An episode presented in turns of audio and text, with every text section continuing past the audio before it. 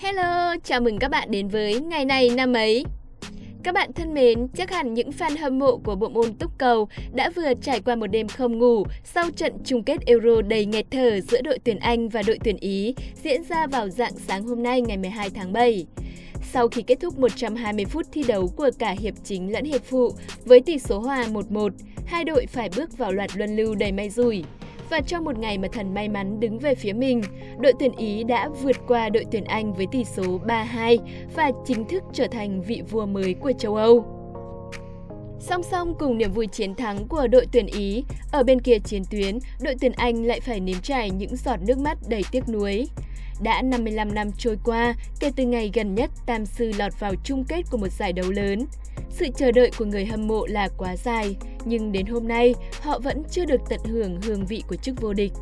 Lại phải đợi ít nhất 3 năm nữa để người Anh tiếp tục thắp lên những hy vọng. Nhưng bóng đá là vậy, có những niềm vui tột cùng nhưng cũng có những nỗi thất vọng đầy xót xa. Không phải ngẫu nhiên người ta gọi đây là môn thể thao vua, vì nó thực sự mang lại quá nhiều cảm xúc mà hiếm bộ môn nào làm được. Và trận đấu dạng sáng nay chắc chắn là một trận đấu nhiều cung bậc như thế.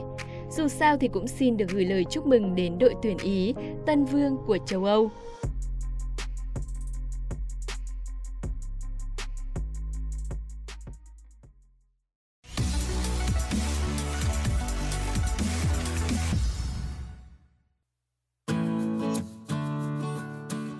Các bạn thân mến, hôm nay là ngày 12 tháng 7, ngày thứ 193 trong năm. Happy birthday to you! Chúc mừng sinh nhật tất cả các bạn có ngày sinh là 12 tháng 7 nhé! Một tuổi mới đến sẽ mang đến cho chúng ta rất nhiều trải nghiệm mới. Mình chúc các bạn luôn có thật nhiều sức khỏe và một tinh thần tích cực nhất để đón nhận những trải nghiệm này. Cuộc đời ta được định nghĩa bởi những điều ta đã trải qua, chứ không phải bằng số tuổi. Vậy nên, dù ta có bước sang tuổi nào đi chăng nữa, thì cũng hãy hết mình và giữ trái tim nhiệt huyết như tuổi đôi mươi bạn nhé. Tiếp theo chương trình sẽ là một câu danh ngôn được gửi tặng đến tất cả các bạn. Tàu an toàn trong bến cảng, nhưng đó không phải là ý nghĩa tồn tại của con tàu. Các bạn thân mến, đã bao giờ bạn tự hỏi mục đích cuộc sống của mình là gì hay chưa? Nếu đã từng tự hỏi thì bạn liệu đã có câu trả lời rồi chứ? Bạn muốn trở nên thật giàu có, bạn muốn để lại cho hậu thế một công trình nghiên cứu khoa học, bạn muốn trở thành chuyên gia trong lĩnh vực mình theo đuổi, hay đơn giản, điều bạn mong muốn chỉ là được bên cạnh chăm sóc cho gia đình và những người thân yêu. Dù câu trả lời là gì đi chăng nữa, thì ai trong chúng ta cũng cần tìm được ý nghĩa cuộc sống của mình. Đôi lúc, để sống đúng như mình mong muốn, ta cần nhiều sự đánh đổi. Giống như con tàu, dù an toàn trong bến cảng, nhưng nếu mãi nằm trong sự an toàn ấy, thì con tàu được sinh ra sẽ chẳng còn ý nghĩa bởi mục đích của mỗi con tàu là để dòng gió ra khơi. Nếu bạn cũng có khát vọng chinh phục biển lớn, hãy mạnh dạn rời khỏi bến cảng an toàn của riêng mình. Sự đánh đổi này chắc chắn là xứng đáng, bởi khi bạn được sống cùng những khát vọng của mình thì bạn mới có thể có được hạnh phúc thực sự.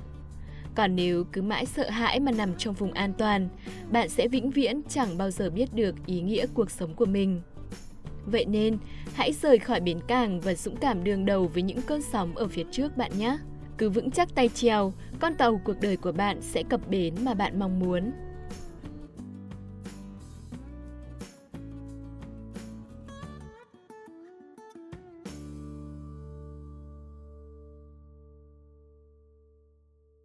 Tiếp theo, chúng ta sẽ đến với phần cuối cùng và cũng là phần chính trong chương trình hôm nay. Cùng xem ngày hôm nay của những năm về trước đã có những sự kiện quan trọng nào xảy ra nhé.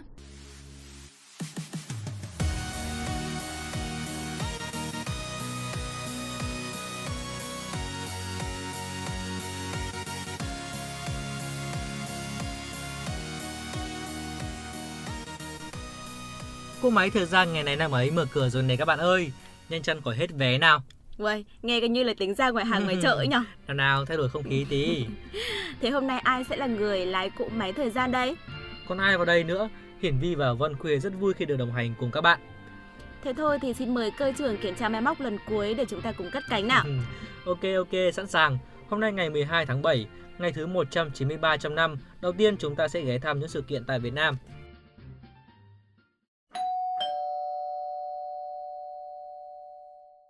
Họa sĩ điêu khắc gia Việt Nam Diệp Minh Châu mất ngày 12 tháng 7 năm 2002 tại thành phố Hồ Chí Minh, hưởng thọ 83 tuổi. Ông chính là tác giả của bức tranh lụa vẽ bằng máu Bác Hồ và ba em thiếu nhi. Ông từng giữ chức chủ tịch danh dự Hội Mỹ thuật thành phố Hồ Chí Minh, giảng viên trường cao đẳng mỹ thuật Việt Nam, Ủy viên Thường vụ Ban chấp hành Hội đồng Mỹ thuật Việt Nam, Chủ tịch Hội Mỹ thuật thành phố Hồ Chí Minh. Ngoài bức tranh lụa vẽ bằng máu, thì ông còn có nhiều tác phẩm nổi tiếng như bức tranh sơn dầu Bác Hồ câu cá ở Việt Bắc, Tượng đài Bắc Hồ bằng đá hoa cương cao hơn 8 m, 180 tấn, dựng tại công viên 23 tháng 9 của thành phố Hồ Chí Minh năm 1997, được xem là một chân dung lớn nhất Việt Nam từ trước tới nay. Năm 1996, nhà nước trao tặng ông Giải thưởng Hồ Chí Minh về văn học nghệ thuật. Chúng ta cùng chuyển sang thông tin tiếp theo. Cụ bà cao tuổi nhất thế giới Nguyễn Thị Trù mất ngày 12 tháng 7 năm 2016, thọ 123 tuổi và 69 ngày. Cụ là người giữ kỷ lục người cao tuổi nhất Việt Nam và cụ bà cao tuổi nhất thế giới của Hiệp hội Kỷ lục Thế giới. Cụ đã được xác lập kỷ lục Việt Nam từ năm 2011. Ngày 23 tháng 4 năm 2015, Hiệp hội Kỷ lục Thế giới chính thức công bố cụ bà Nguyễn Thị Trù, hiện sống tại ấp 5, xã Đa Phước, huyện Bình Chánh, thành phố Hồ Chí Minh là cụ bà cao tuổi nhất thế giới.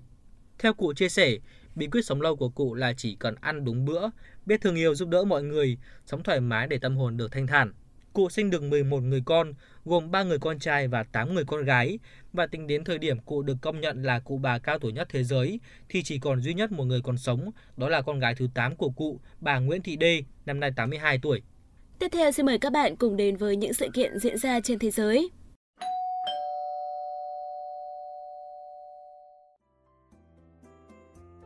Ngày 12 tháng 7 năm 645, Hoàng tử Karu tước thiên hoàng Kotoku đăng quang và trở thành vị thiên hoàng thứ 36 trong lịch sử đất nước mặt trời mọc. Sau đó ông tiến hành cải cách, biến Nhật Bản thành một nhà nước phong kiến. Cuộc cải cách của vua Kotoku hay còn gọi với cái tên là cải cách Taika đã khiến Nhật Bản từng bước chuyển hóa thành một nhà nước phong kiến. Trước cải cách Taika, các triều thiên hoàng vẫn còn mang dấu ấn của chế độ thủ lĩnh bộ lạc tùy theo mức độ cao hay thấp. Tiếp theo sẽ là một thông tin về khoa học. Hai nhà khoa học Anh Quốc là William Ramsay và Maurice Trevor đã phát hiện ra nguyên tố khoa học xenon trong phần bã còn lại sau khi tiến hành làm bay hơi các thành phần của không khí hóa lỏng vào ngày 12 tháng 7 năm 1898. Xenon là một nguyên tố hóa học trong bảng tuần hoàn có ký hiệu là Xe và số nguyên tử bằng 54 là một khí hiếm không màu, không mùi và rất nặng. Xenon có trong khí quyển trái đất với một lượng nhỏ dạng dấu vết và là một phần của hợp chất khí hiếm đầu tiên được tổng hợp. Philippines thắng vụ kiện tại Tòa án trọng tài thường trực về tính hợp pháp của đường chín đoạn của Trung Quốc tại Biển Đông vào ngày 12 tháng 7 năm 2016. Ngày 22 tháng 1 năm 2013, tại Tòa án trọng tài thường trực, Philippines đã làm đơn kiện Trung Quốc theo Công ước Liên Hợp Quốc về luật biển về việc nước này đơn phương tuyên bố chủ quyền đường lưỡi bò đối với Biển Đông. Vào ngày 29 tháng 10 năm 2015, Tòa án trọng tài thường trực đã xác định thẩm quyền xét xử của mình về vụ kiện này, cho dù Trung Quốc từ chối tham dự cuộc phiên xử. Phán quyết của Tòa trọng tài thường trực được công bố vào ngày 12 tháng 7 năm 2016. Tòa án tuyên bố Philippines thắng kiện Trung Quốc về tranh chấp chủ quyền Biển Đông.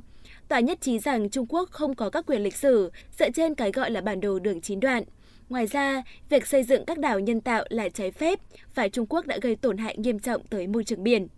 Về phía Việt Nam, vào ngày 11 tháng 12 năm 2014, Việt Nam tham gia vào vụ kiện nộp lên 3 tuyên bố.